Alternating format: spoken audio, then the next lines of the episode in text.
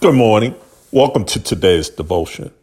Today, we're going to deal with a subject that I'm acquainted I'm acquainted with, but has been rather painful for me growing up.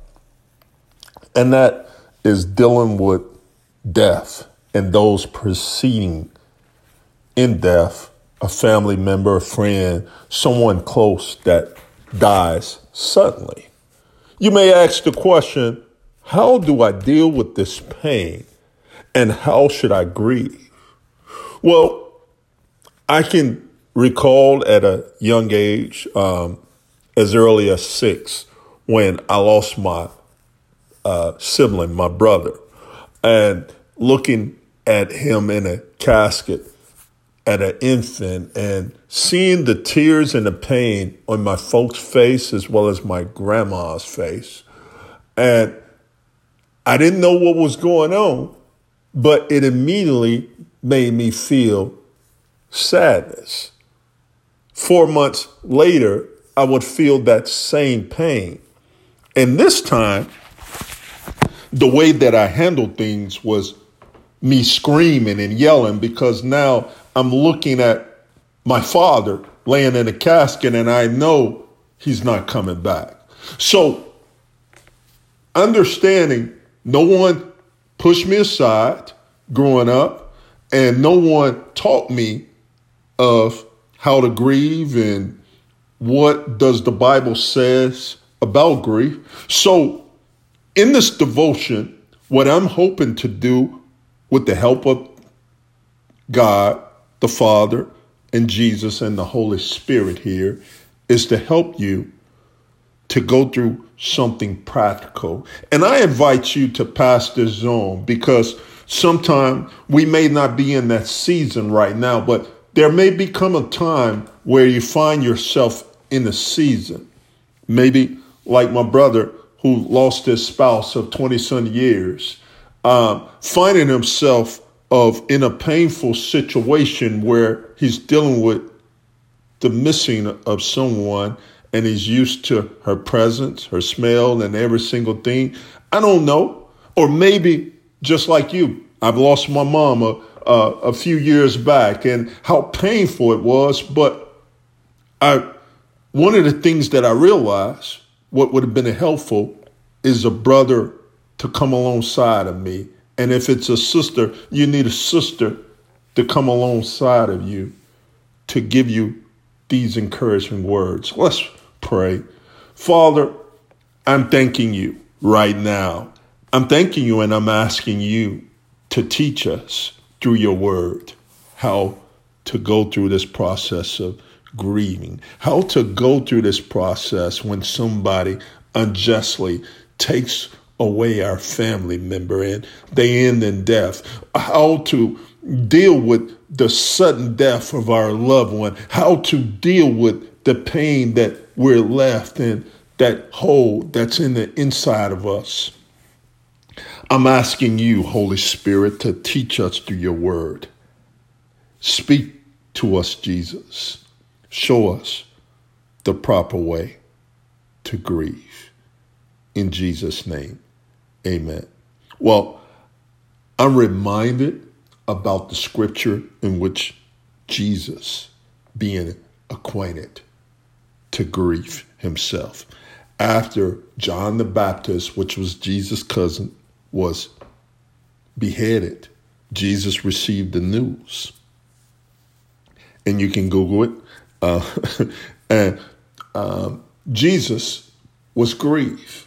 But in his grief, he turned around. There were people before him, and he began ministry out of his grief.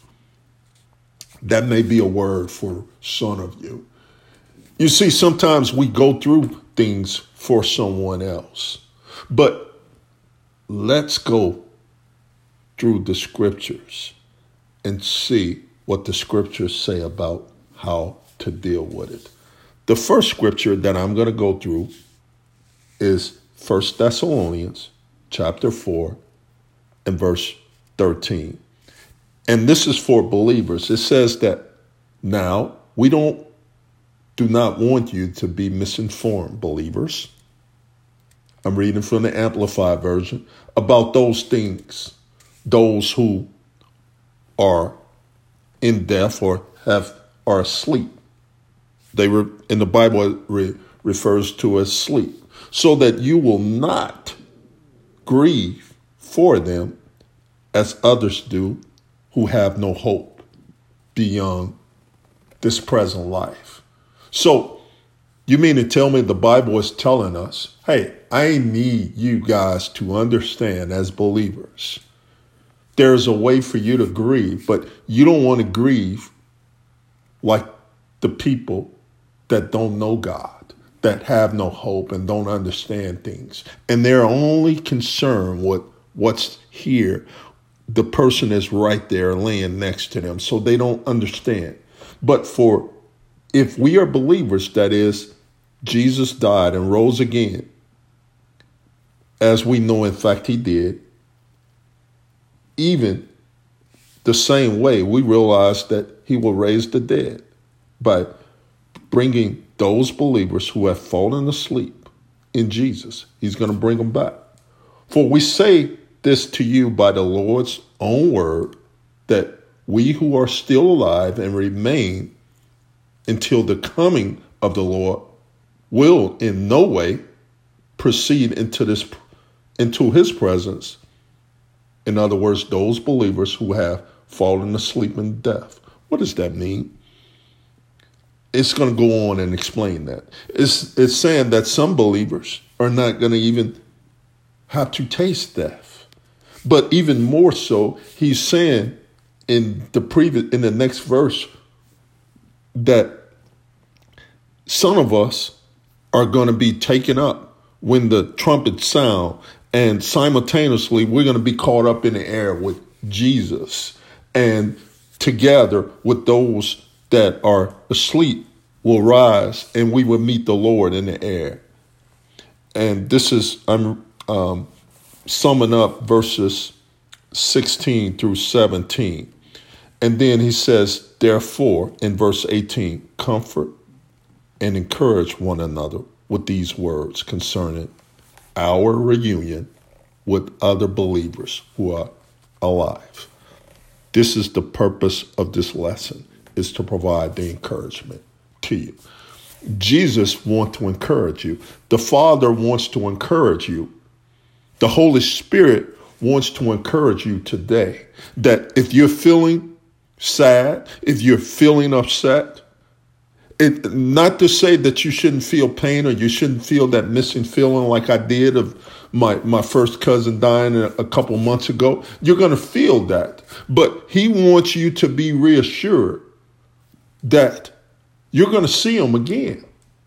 And therefore, you need to be comfort in knowing that.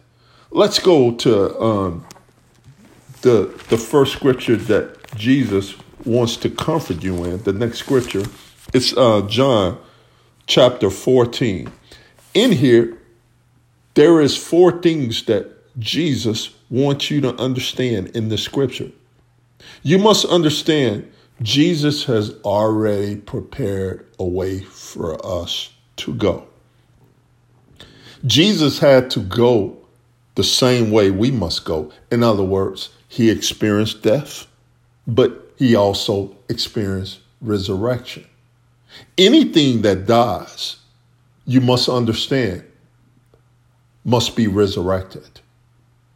Anything that dies, something new comes out of it. So you need to understand that. Number two, Jesus has a prescribed way. Jesus, number three, Jesus has led the way. And number four, Jesus has a promise that awaits all of us. So in John, he tells his disciples, he said, Do not let your hearts be troubled. In other words, don't be cowardly afraid. Believe me and confidently in God and trust in Him and have faith and hold on and keep relying on Him because his disciples were beginning to get sad because Jesus was telling them that he's about to die. But he's telling them in order to prepare him. So many of us, in some cases, we know that some of our relatives are beginning to experience death, perhaps like in some sort of sickness or disease in a hospital. So there is a they're comforting us, and yes, sometimes we're sad and we're sorrowful, but Jesus is saying, just like his disciples, be aware that in my Father's house there are many dwelling places. If it were not so, I wouldn't have told you, and I'm going there to prepare a place for you. In other words, he's saying, I'm getting ready to prepare and be prepared for your coming as, as well one day. And if I go to prepare, I'm going to come back in, again and I'm going to take you to myself so you can be with me. And here Thomas was says, which way are we going? Because Jesus says, where where are you going? And he said, I am the way, the truth, and the real life. No one comes to the Father but through me. What was Jesus saying? You need to understand that in order to be resurrected, once we die physically, there's something that's getting ready to happen in which you're going to be transformed supernaturally into the spirit in which you're begin to be transformed into your heavenly body. You need to understand something. Dealing with the thoughts of death that happens, and some of you might ask, is this God's plan? Well, is this God's plan? While you're eating and snacking on the chicken and smiling and people laughing and, and celebrating, why is this? Because this is the same questions that I used to ask myself as doing that younger years when I was six. I was upset because I'm like, why are they so happy? You know, why are they dancing? Why are they laughing? Didn't they just come from my father's funeral? Didn't they just come and my brother just, we just buried him in the dirt? See, I'm just being real with you. But you need to understand, just as Jesus was giving, telling us, this here, this body of ours, is a shell that's here for the earth. But there is a kingdom shell that this shell must be eliminated in order for you to understand how to take on the spirit. So you're going to be transformed into a new being, a new spirit. And let me show you through the scriptures. Turn with me in two second Corinthians. I mean, excuse me, to First Corinthians chapter 15 and verse 50. Now, I say this, believers, that flesh and blood cannot inherit no part of the kingdom of God. So you need to understand that this shell that we have cannot go. This shell here, this tent here is for the earth. But there is a spirit man that must go to heaven. He said, Listen carefully. I tell you, there is a secret mystery to this that's been hidden. We will not all fall asleep in death. In other words, like I said before, not everybody will experience death. But some of us are going to be transformed right there and there. But for those of you that experience this death and fall asleep, you're going to be changed and transformed. In other words, in the twinkling of an eye, the sound of the last trumpet, and all believers in Christ will be raised into an imperishable body. Not the human body, but an imperishable spirit. And this is going to be transformed. Now, I know that BTC, which is being transformed by Christ, mean that we're constantly being transformed by his word on a regular basis. But when you die and go to heaven, you're going to be fully at that moment transformed completely. So the whole time you're here on earth, you're working through that process. It's a rehearsal process here. We're in preparation for what's going to happen in heaven. Let me go on because here as we enjoy relationship with the Father, as we enjoy his kingdom here on earth, um, showing people and introducing to people to Christ Jesus in order for them to experience an everlasting God and ever loving Father in heaven. So here is a rehearsal ceremony. It's like a a, a wedding ceremony, a, a, a pre-wedding dinner. It's not the, the wedding, but they go to a dinner before the wedding. And so Jesus is the groom. And so when we die, he comes in and he accepts us and then he brings us with him. That's the process. So let me show you something in Second Corinthians chapter 5, starting at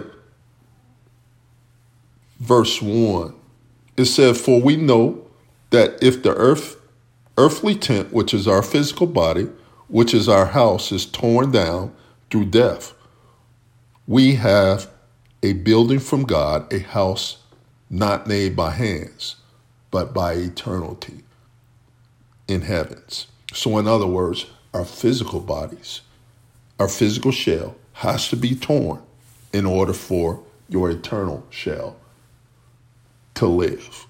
For indeed, in this house we groan, longing to be clothed with our immoral, immortal, eternal, celestial dwelling, so that by putting it on, we will not be found in nakedness. In other words, the sinfulness.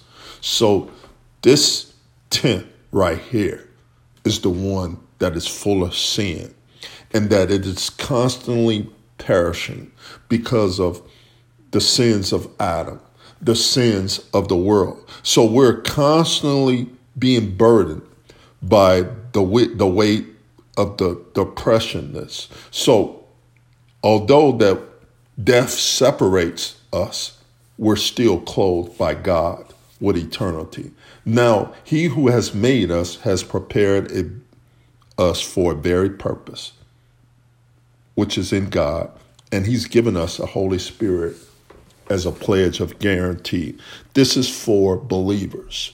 You have a pledge, and believers that died here on this side have a pledge by the Holy Spirit that they have a destination. So there must be always confidence as believers. Our hope always has to be in Christ, not in what we see, but in what Christ is doing. So, how do you deal with this pain, you may ask? God has designed our current bodies as earthly. There is a special body prepared, and God knows exactly when it will happen. So, the goal is always, while you're on earth, live a life that's pleasing to God. As we go into Second Corinthians, I mean, as we go and we talk about Philippians 1, chapter 1, and we see what exactly what Paul was saying. In Philippians chapter 1, we discovered that in verse 20, that here it is, Paul is eagerly expecting and looking for a future that is with God. In that he's encouraged because he's saying, There is a freedom that I'm expecting to go into, but I'm longing to be here with you guys so that I can help you guys progress in preparing for eternity but then there's another side of me because I'm excited about what's getting ready to happen to me in faith, and I'm getting ready to inherit something. So Paul is saying in verse 22, I'm going to start. If, however, it is to be life here, I am going on living, this will mean useful and productive service for me, so I do not know which to choose. I am have a choice, but I am hard pressed between two. I have a desire to leave this world and to be with Christ, for it is far, far better to be with Christ. Yet remaining in the body is more necessary and essential for your sake. In other words, it's for the sake.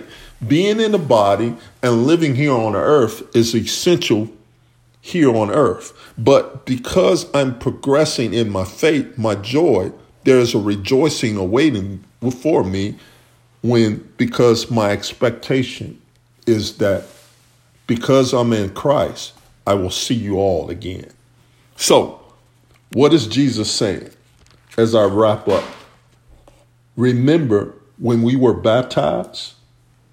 We were baptized as a symbol as to what would happen to us. You see, when Jesus died, he was buried, right? He, he had to go through death, but then he had to be buried, and then he had to go through resurrection. Baptism goes into the same symbolic system, meaning that there is a submersion up into the water and as you submerge, you're being buried um, into to symbolize the death. And then there's a resurrection, which means that you are being resurrected into a new life. The same thing is true as we deal with people proceeding in ahead of us in death. You need to understand that there is a new life that's awaiting for them and that we can celebrate and we can have joy. So, as I go into this last scripture, I need you to have that in mind. It says that, therefore, if you have been raised with Christ to a new life, sharing in his resurrection from the dead, keep seeking the things that are above where Christ is seated at the right hand and set your mind. Keep focused habitually on these things above, heavenly things not on the things that are on earth, which is temporary. For you are died to this world, and your new life is hidden in Jesus Christ. Father, I pray today's word was encouragement to my friends and my family. I pray your peace and your comfort to those that are in sorrow, those that are in pain, I pray that they would sense your presence, your comfort, and being also filled with joy, knowing that they would see their loved ones once again. I pray that your peace would be with them. In Jesus' name, amen. Well, as always, if you're never experience this relationship with the Father, and if you've experiencing some hurt and pain by death and not really sure of how this word really applies to you, the first place that I would start is having a relationship with God the Father. You know, He loves you and He died for all your sins. But He did that in order for you to have an everlasting life. That means that a life beyond this life. But in order for you to enjoy that, that means that it first starts with recognizing that you're a sinner. And that just simply means that, as the Bible says, that we've all sinned and fallen short of his glory. So as you agree with him that you're a sinner, he gives you an opportunity by faith to confess Him as Lord over your life. I'm going to walk you through a simple prayer, and I'm asking that you would repeat these words. Just say, Lord Jesus, I need you. And I'm asking that you come inside my heart, be my Lord and my Savior. I believe that you died for all my sins, and I believe that you rose from the grave Now, from this day forward, take total control of my life. In Jesus' name, amen. If you prayed that prayer, reach out on btcempower.org, hit the prayer link, the contact link, and we just want to know who you are. We just want to pray pray with you and allow you to understand the next steps in your growth. All right. Stay encouraged. Have a wonderful day.